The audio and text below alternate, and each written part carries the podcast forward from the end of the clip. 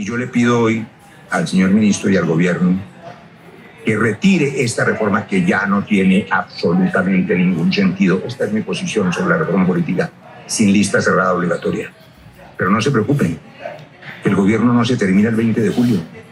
Nos quedan tres años para que hagamos la reforma que el país necesita.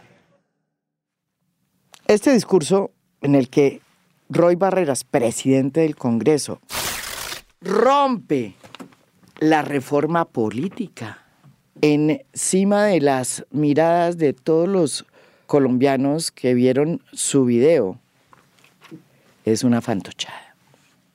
Porque como lo ha podido constatar aquí a fondo, el verdadero autor de la monstruosidad en que terminó convertida esa reforma, pues es el mismo que la rompió, que hoy niega su paternidad, como sucede con tantos padres de Colombia. Esta es la historia de cómo los que engendraron esta reforma fueron los mismos que la rompieron. Cuando el presidente Gustavo Petro se dio cuenta de que estaba surgiendo una reforma que no iba a profundizar la democracia en Colombia. Y escribió un trino en el que avalaba la posición del pacto histórico en la Cámara de Representantes que decía que había que tumbar esta reforma, porque no tenía nada que ver con los preceptos del gobierno de Gustavo Petro de democratizar la democracia ni con lo que se había pactado precisamente en el punto 2 del Acuerdo de La Habana, que habló claramente de la necesidad de hacer una reforma política para profundizar la democracia.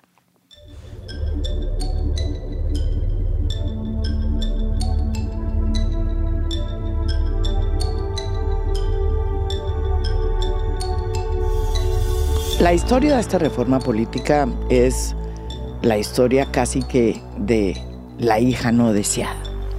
Desde que apareció en la escenografía de este gobierno, no ocupó un lugar importante dentro de la tabla reformista y la agenda reformista que planteó Gustavo Petro desde que llegó al poder.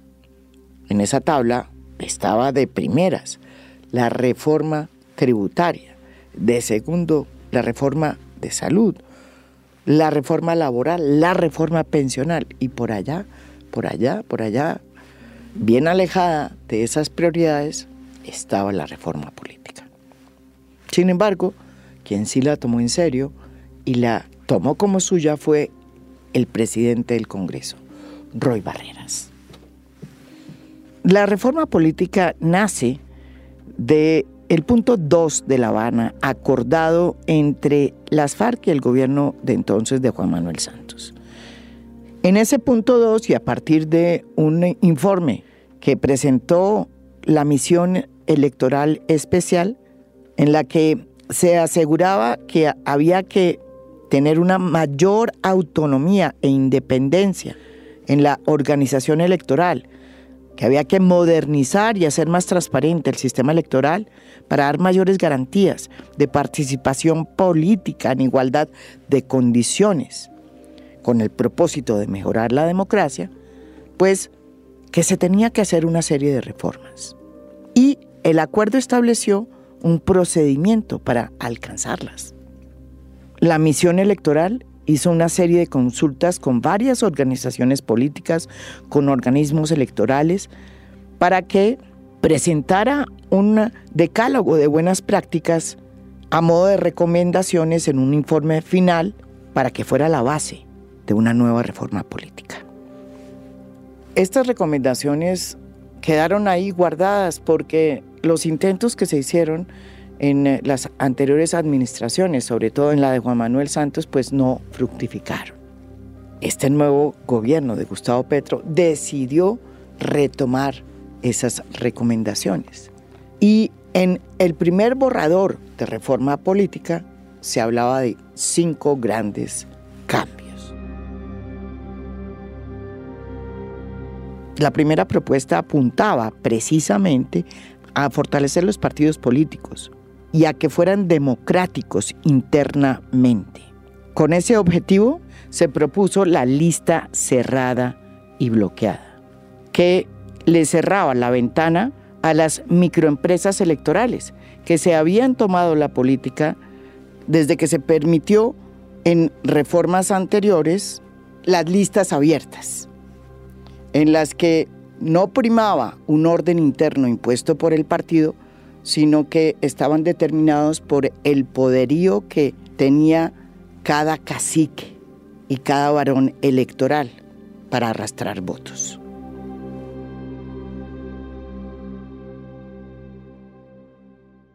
El otro punto importante de esta reforma política que no tiene paternidad proponía inicialmente conservar la circunscripción nacional con 100 senadores que se había creado a partir de 1991 y que se había convertido en uno de los eh, inventos que más había golpeado a los grandes varones de la política. Porque había permitido que cualquier persona que se presentara al Senado podía obtener votos de todo el país y no solo de sus feudos políticos, que generalmente eran los territorios, los departamentos. Al permitir que los senadores pudieran ser elegidos con votos que provenían de todo el territorio nacional, pues evidentemente se lograban elegir candidatos que no fueran precisamente los que imponían las grandes clientelas, que tenían sus fortines políticos en sus zonas políticas tradicionales. La tercera gran propuesta de esta reforma huérfana de padre y madre es que planteaba una financiación total de las campañas políticas, precisamente para evitar este círculo vicioso que alimentaba la corrupción en Colombia y que funciona así. Yo me elijo con aportes a mi campaña de los grandes contratistas.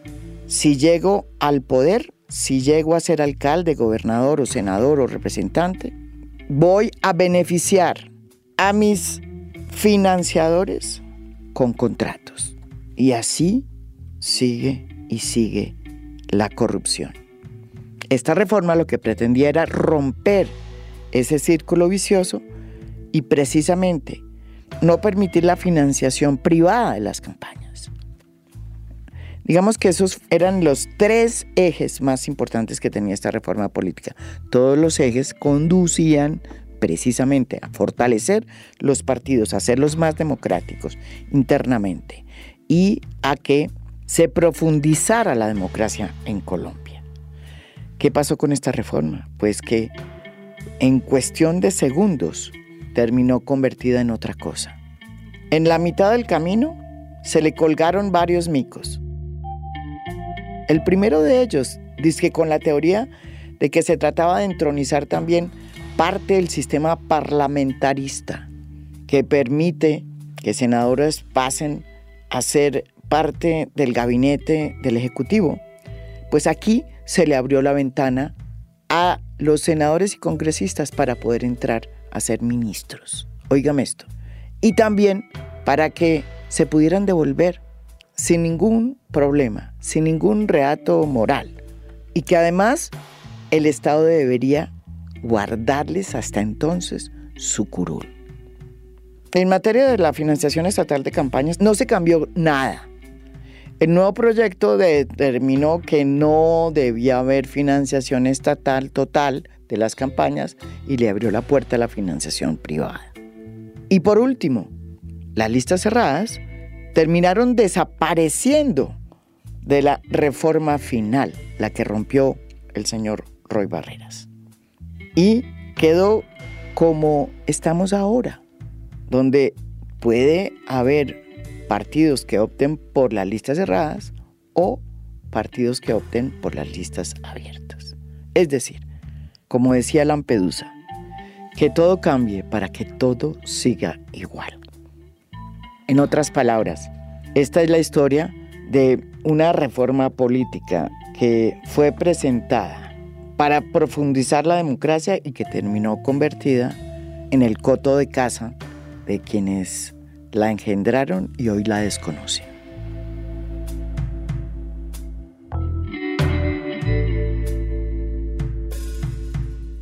Estamos aquí en A Fondo con Armando Novoa, abogado y experto en derecho electoral, quien además fue miembro del Consejo Nacional Electoral por el Partido Alianza Verde hace ya algún tiempo. Él también fue asesor de la Asamblea Constituyente cuando se tocó el tema de la necesidad de reformar el sistema electoral para hacerlo precisamente más democrático.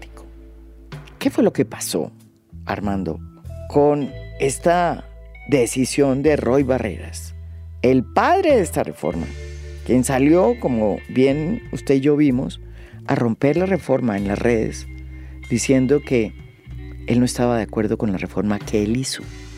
A ver, ¿cómo lo explica usted?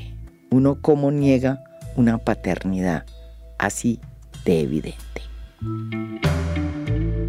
Gracias María Jimena, eh, un gusto compartir con usted este tema que es tan, tan interesante y de tanta actualidad, sobre todo luego los episodios que todo el país conoció la semana anterior con el hundimiento de la reforma política. Hay que reflexionar sobre eso. Eh, es sorpresivo y sorprendente porque el autor material e intelectual de ese proyecto de reforma constitucional es el propio Roy Barreras. El proyecto que él rompió salió de su propia pluma. Y en el momento en que él rompió ese proyecto, echaba de menos que eh, lo que estaba a consideración de la Comisión Primera del Senado ya no servía porque se había retirado de su texto la lista cerrada y bloqueada porque ya no era posible garantizar las listas con paridad y alternancia, porque no había financiación estatal completa de las campañas. Pero ¿quién retiró esas normas que venían del proyecto que salió de la primera vuelta en diciembre del año pasado? Lo quitó la comisión de ponentes liderada por él, que redactó el proyecto que se llevó a consideración de la Comisión Primera del Senado en segunda vuelta. Entonces lo extraño de todo esto es que el padre de la reforma eh, decidió suprimir los aspectos más progresistas de la misma y en el acto en que propone que se retire la reforma, omite decir que esa reforma se retira por los cambios que él mismo le había introducido a la propuesta que iba a consideración de la Comisión Primera. ¿Cómo fue, Armando, que terminamos en lo que terminamos? Es decir, la reforma comenzó bien, planteando listas cerradas y bloqueadas, como lo había propuesto la Comisión Electoral, que hizo sus recomendaciones para el punto 2 de La Habana, que hablaba de la reforma política. También habíamos quedado con que esta reforma respetaba otra de esas recomendaciones, que era la financiación total de las campañas políticas por parte del Estado para evitar, como ya dijimos, este círculo de corrupción entre contratistas, políticos y demás. ¿Qué fue lo que pasó? ¿Cuándo se invirtió todo? ¿A qué horas? En el transcurso de la primera vuelta se cambió esa fórmula por una financiación predominantemente estatal de las mismas. Pero eh, en la plenaria de la Cámara volvimos a la financiación estatal completa. En el proyecto que se hundió en la Comisión Primera del Senado, se retiró la idea de la financiación estatal y se estableció que cuando los partidos llevaran una lista cerrada y bloqueada, tendrían derecho a un 30% adicional de recursos del Estado para las campañas, pero se dejó abierta la puerta para la financiación privada de las mismas vía partidos políticos, que es lo que hemos tenido hasta ahora y que ha sido objeto de muchas controversias y de grandes escándalos. Cuando un partido quiere eludir los controles de la autoridad electoral en cuanto a los topes de financiación, la plata no se le entrega al candidato, sino los financiadores entregan la plata a los partidos y los partidos indirectamente le hacen campaña a los candidatos, con lo cual lo que se produce es una triangulación en la financiación de la campaña. Pues eso era más o menos lo que teníamos en este proyecto. Y al acompañarse ese cambio, de que se dejaba eh, la iniciativa eh, en que tendríamos la posibilidad de listas cerradas y bloqueadas y lista de voto preferente, pues volvíamos a lo mismo que tenemos en la actualidad. De manera que no había ningún cambio y esas modificaciones se hicieron con el propósito de darle gusto a algunas bancadas que reclamaban que no hubiese lista cerrada sino voto preferente, porque a su juicio la reforma estaba hecha en el propósito de perpetuar en el poder al pacto histórico. Y entonces, ¿qué hicieron los ponentes? Muy bien, entonces quitemos la lista cerrada y bloqueada, dejamos lista de voto preferente para los que quieran y los que lo deseen, pues también abrimos la puerta para que haya una lista cerrada y bloqueada con algunos estímulos. Pero eso era ni más ni menos que hacer una reforma política tipo sastre.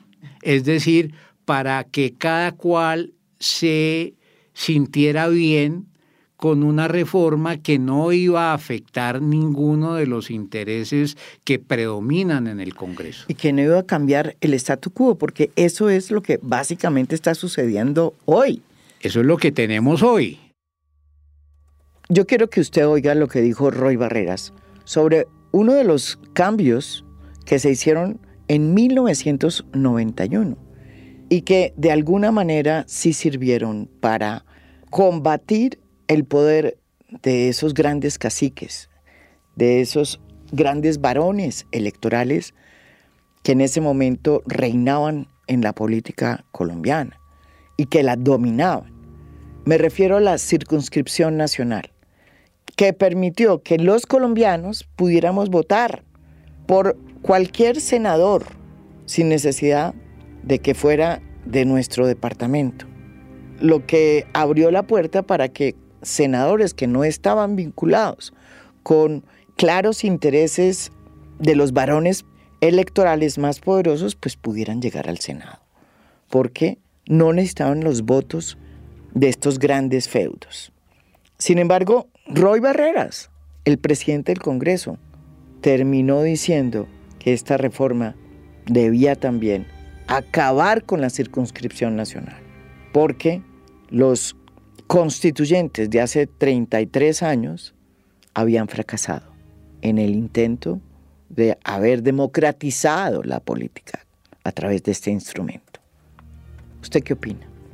Roy Barreras en algún momento señaló que los constituyentes cuando elaboraron la Carta del 91 habían prometido fracasar y él dijo con cierta sorna y fracasaron con todo éxito.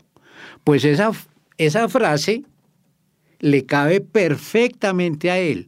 Todos sabíamos que Roy Barreras representa un mundo en el que se combina muy bien eh, la sagacidad política con la capacidad de adaptación del clientelismo tradicional al cambio de los tiempos.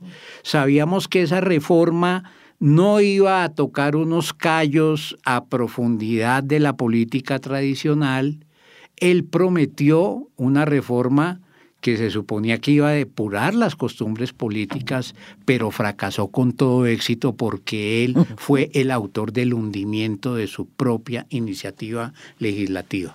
Entonces, la constitución del 91 introdujo varios cambios políticos de largo aliento al sistema electoral y político que teníamos.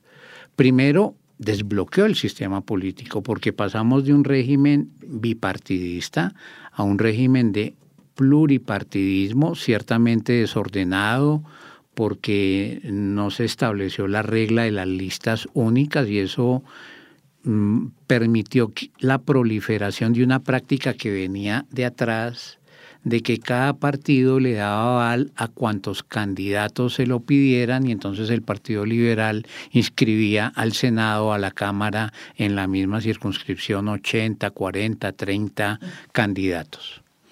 Y eso, antes de la constituyente, llevó a que se crearan unos feudos podridos en manos de políticos como Bernardo Guerra Cerna en Antioquia, como José Name Terán en Atlántico, como Alberto Santofimio Botero en el Tolima. Entonces, ¿qué hizo la Asamblea Constituyente? Primero, desbloqueó el sistema político.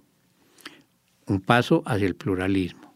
Segundo, creó la circunscripción nacional para el Senado, con el propósito de que el voto o los candidatos de opinión pudieran hacer presencia en todo el país y sumar los votos de las distintas circunscripciones que antes del 91 no era posible y por eso las corrientes de opinión, incluso entre los partidos tradicionales, eran marginales.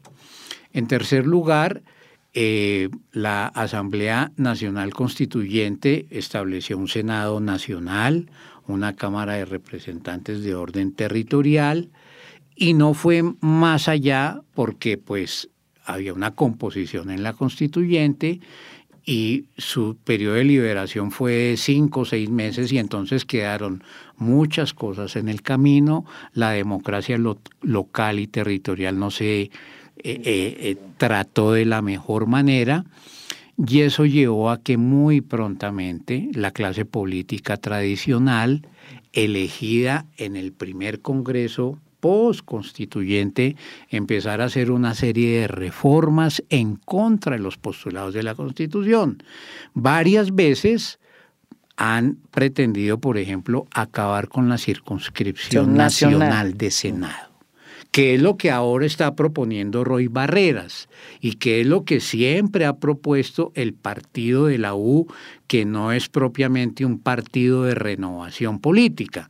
Lo que es sorprendente de todo esto es que examinando los temas veo que buena parte de los postulados de la reforma política que se estaban planteando ahora los planteó el partido de la U en el año 2017, como por ejemplo la posibilidad de que los congresistas salten al gobierno nacional con la tesis de que hay que fortalecer el régimen parlamentario. Mentira.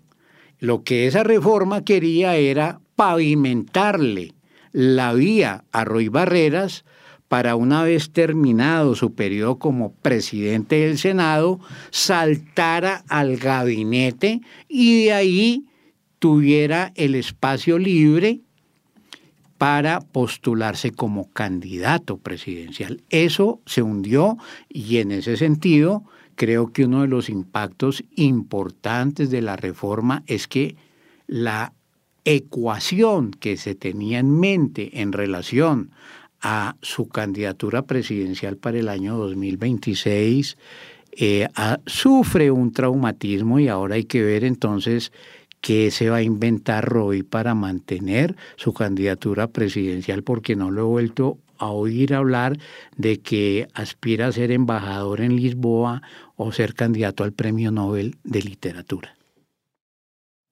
Desde que se creó la Constitución del 91 y se planteó la necesidad de que había que reformar el régimen de los partidos precisamente porque salíamos de un sistema bipartidista a un sistema pluripartidista, pues se hicieron muy pocas reformas, entre ellas dos, antes de que se firmara el acuerdo de La Habana y se planteara de nuevo la necesidad en el punto 2 de hacer una reforma política dirigida a profundizar la democracia y a fortalecer los partidos.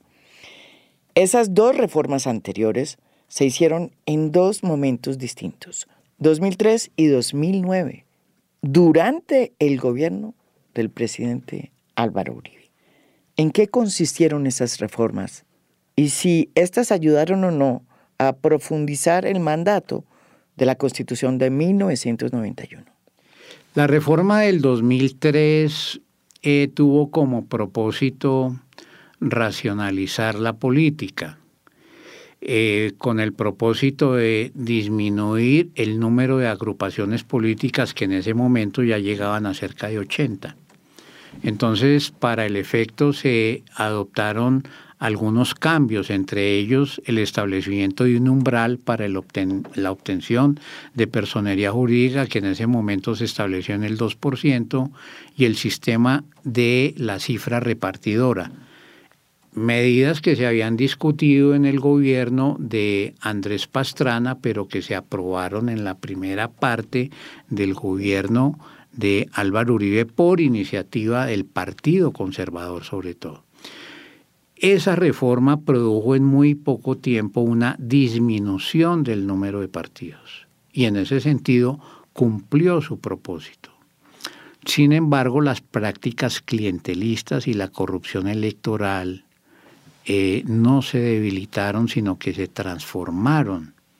En el año 2009, eh, en pleno proceso, digamos, de un conflicto armado de unas dimensiones gigantescas, el paramilitarismo, la parapolítica se apoderó de los recursos territoriales, etcétera.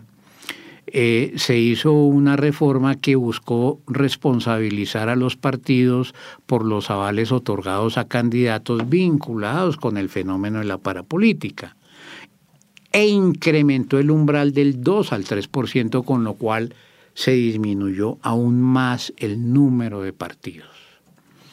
Sin embargo, años después encontramos que en la medida en que se aumentaba el umbral, la posibilidad de la existencia legal de minorías políticas políticas era cada vez menor. Y por eso en el Acuerdo de La Habana se planteó la necesidad de separar el umbral electoral de la personería jurídica. Y se estableció que el Congreso debería estudiar la posibilidad de que la personería se obtuviera con una base de afiliados y no con un determinado número de votos. Esa reforma se presentó en el año 2015 en el gobierno de el presidente Santos, pero el Congreso no la aprobó. Se abortó esa reforma y lo que estamos viviendo hoy en parte es producto de la inacción del Congreso porque oportunamente no aprobó una reforma política que hubiera podido dar respuestas oportunas a todo el desmadre que tenemos ahora de proliferación de partidos, de personerías, etc. Armando, ¿por qué hay que explicarle a la gente que nos oye la importancia de una reforma política? ¿Por qué son importantes los partidos? ¿Por qué es importante la política? ¿Por qué es importante que en un país que ha tenido guerrillas y conflicto armado es fundamental que la política sea democrática? Y que los partidos cumplan con su deber de ser precisamente un vehículo de intereses precisos, partidistas, con ideas, para que pues esa democracia pues pueda ser funcional. Sí, eh, le doy la siguiente tesis al ministro del Interior en la sesión de la Comisión Primera del Senado, refiriéndose al tema, y dijo, este es el gobierno de las reformas sociales, eh, la reforma política no estaba dentro de las prioridades. Roy Barreras también habló de que el presidente Petro no había hecho una mención directa al tema. En realidad la reforma política, por las circunstancias de la composición del Congreso, por las necesidades de la agenda que tiene el gobierno, no estaba en el primer lugar del orden de prioridades.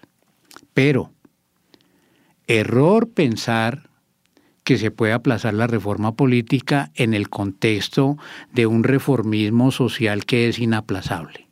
Porque otros países nos muestran que si no hay una depuración del sistema político y electoral, los recursos de la agenda social, los recursos adicionales de la política social que deben de ir hacia las comunidades más afectadas por la pobreza y la violencia pueden quedar en bolsillos de la clase política a nivel de los territorios. Y por eso es tan importante hacer una reforma política, porque podemos tener reformas que se aprueben en el Congreso, pero si esas reformas pasan por los arreglos institucionales en los territorios sin una depuración del sistema electoral, eh, puede que nos llevemos una sorpresa en el sentido de que finalmente esos cambios no, va a tener, no van a tener el impacto en los territorios y en la base que es lo que se espera. Lo que sí no dijo Roy Barreras, presidente del Congreso, es que cuando rompió su famosa reforma y desconoció lo que él había construido y concebido, pues se había callado frente a lo que está sucediendo tras bambalinas, a espaldas del país. Y es que el Consejo Nacional Electoral está haciendo su propia contrarreforma una contrarreforma electoral que está beneficiando a personas como, por ejemplo, el presidente del Congreso. Aquí, en a fondo, lo dijimos.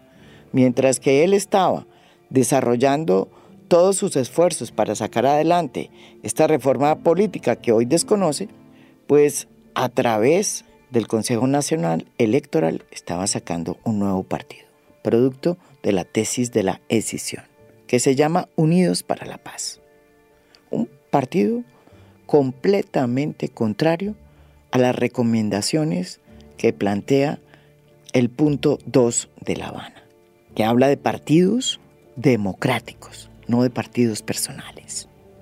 Como él, hay muchos, incluido el propio Juan Fernando Cristo, otro exministro del gobierno de Juan Manuel Santos, que hoy también tiene su propio partido. ¿Cómo se explica que se haya podido dar esta contrarreforma política por la puerta de atrás, vía el Consejo Nacional Electoral. ¿No lo explica usted que formó parte de ese cuerpo? En realidad lo que estamos presenciando es que hay una exacerbación en el personalismo de la actividad política y electoral. Ese personalismo se explica porque los políticos, los líderes políticos, no tienen confianza en las directivas de sus propios partidos.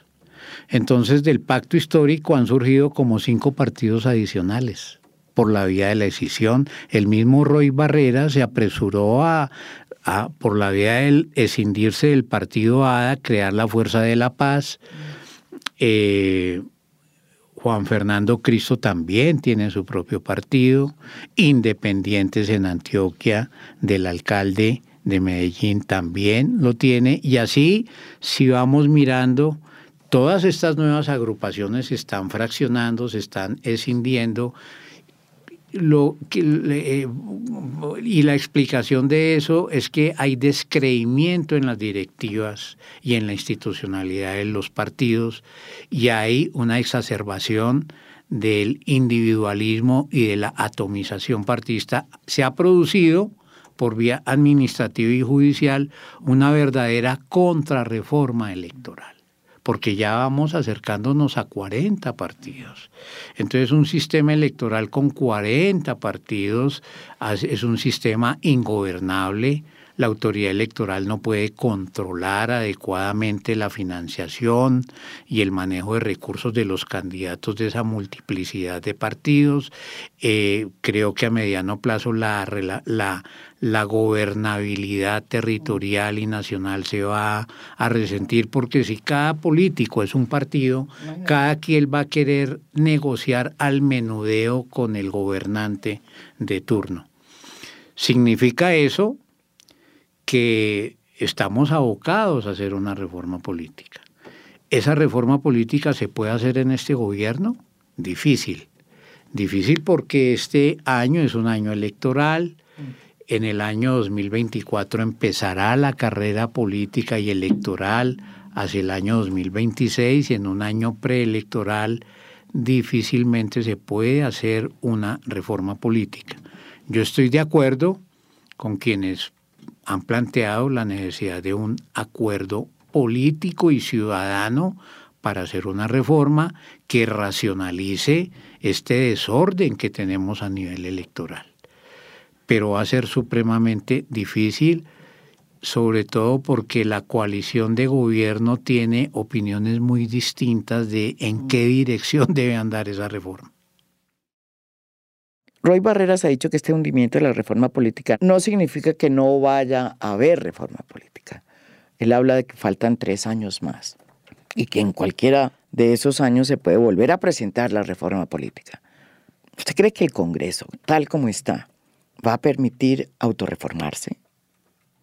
Es deseable que la haya, pero es que eh, el arreglo institucional que tenía previsto la fracción del Partido Liberal que está en el gobierno de Gustavo Petro ha cambiado sustantivamente, porque se hundió la reforma política que ellos tenían en mente para una recomposición con un candidato presidencial a bordo que es Roy Barreras. El lanzamiento del partido de Roy Barreras mostró muy claramente hacia dónde se dirigía esa alianza. Y estamos viendo a dónde se está acercando el partido de Roy Barreras en el otorgamiento de avales para las elecciones territoriales. Entonces todavía, creo yo, no es el momento de la ruptura al interior del pacto histórico. Pero no estamos lejos de eso. En realidad, si usted mira, María Jimena, las declaraciones de Roy Barreras, luego el hundimiento de la reforma política es un reproche, una impugnación a lo que él llama una inacción del presidente frente a la reforma, porque en el fondo quien se anticipó al hundimiento de la reforma fue Petro con su trino que le hizo eco a una declaración que hizo la bancada del pacto histórico de la Cámara de Representantes. Diciendo que no estaba de acuerdo con que eso. Que no estaba de acuerdo con la reforma que se estaba discutiendo en la Comisión Primera del Senado. Estamos, eh, lo que tuvimos más o menos antes del 2003, el espejismo de que tenemos pluralismo porque hay una explosión de partidos pero esa explosión de partidos va acompañada de un descreimiento ciudadano en la política, de una fractura al interior de los partidos y de una falta de claridad cómo es la relación de los partidos con el sistema político y electoral. No más pluralismo de partidos significa más democracia electoral. ¿Quiénes son los que terminan chamuscados con esta decisión de negar la paternidad de este adefesio que hoy terminó desconocido por todos?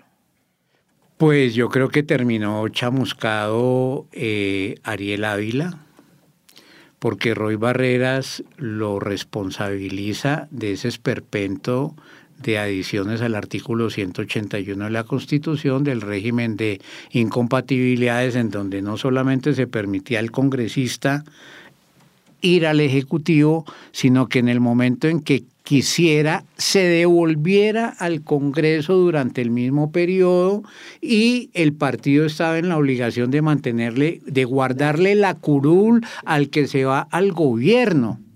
Eso, digamos, hablemoslo en términos coloquiales, eso es una verdadera recocha. Mm. ¿Qué sería? tiene eso? Ninguna.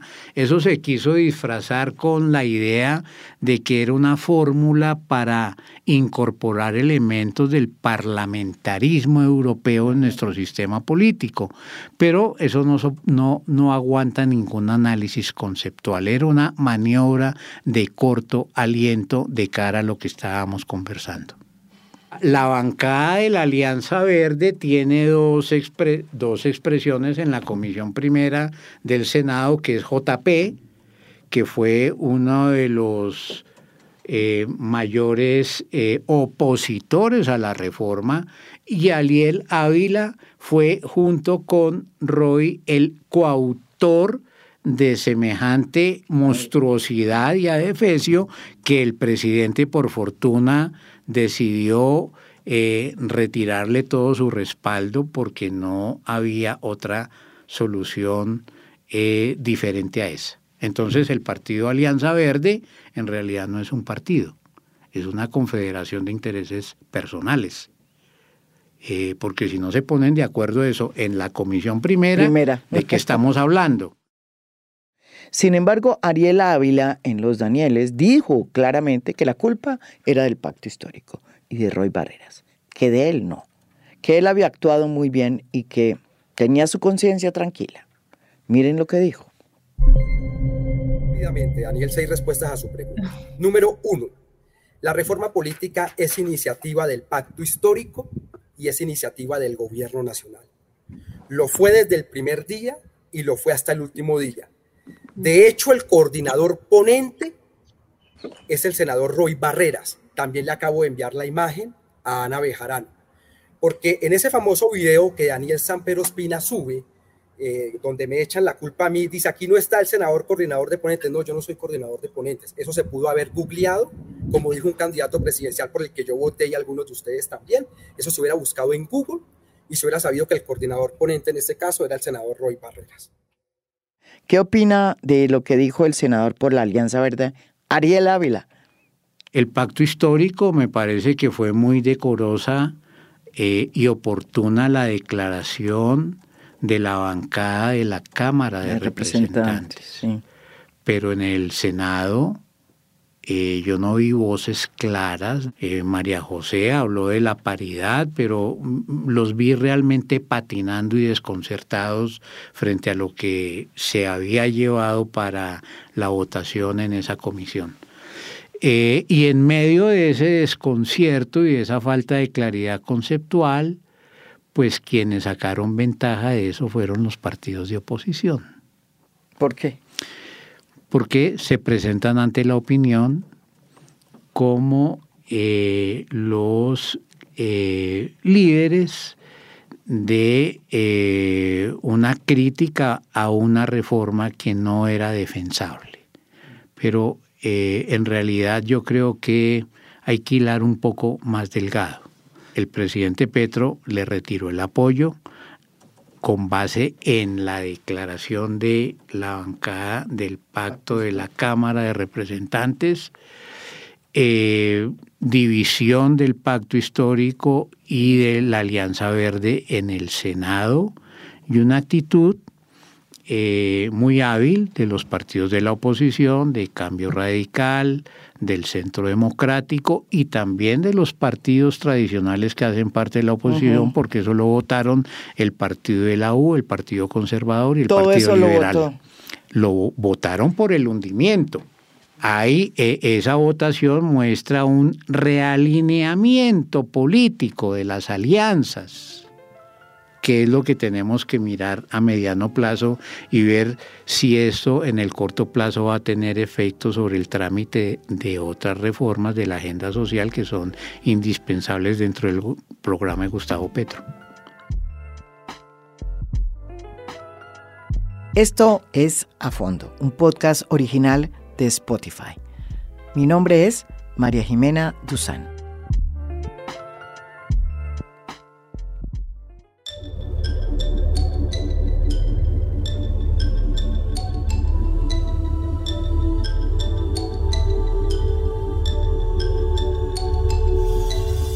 A Fondo es un podcast original de Spotify. Producción general, Lucy Moreno. Editor de contenido, Michael Benítez Ortiz. Postproducción de audio, Daniel Chávez. Y Blue Velvet. Música original del maestro Oscar Acevedo. Por Spotify, la producción fue de Facundo Soler. Supervisión de producción, Sofía García Ramos. Business Affairs, María Valero. Por marketing, Marta Rodríguez. Comunicación y prensa, José Echeverri. Editorial, Patricia Cordero. Legal, Janet Vázquez.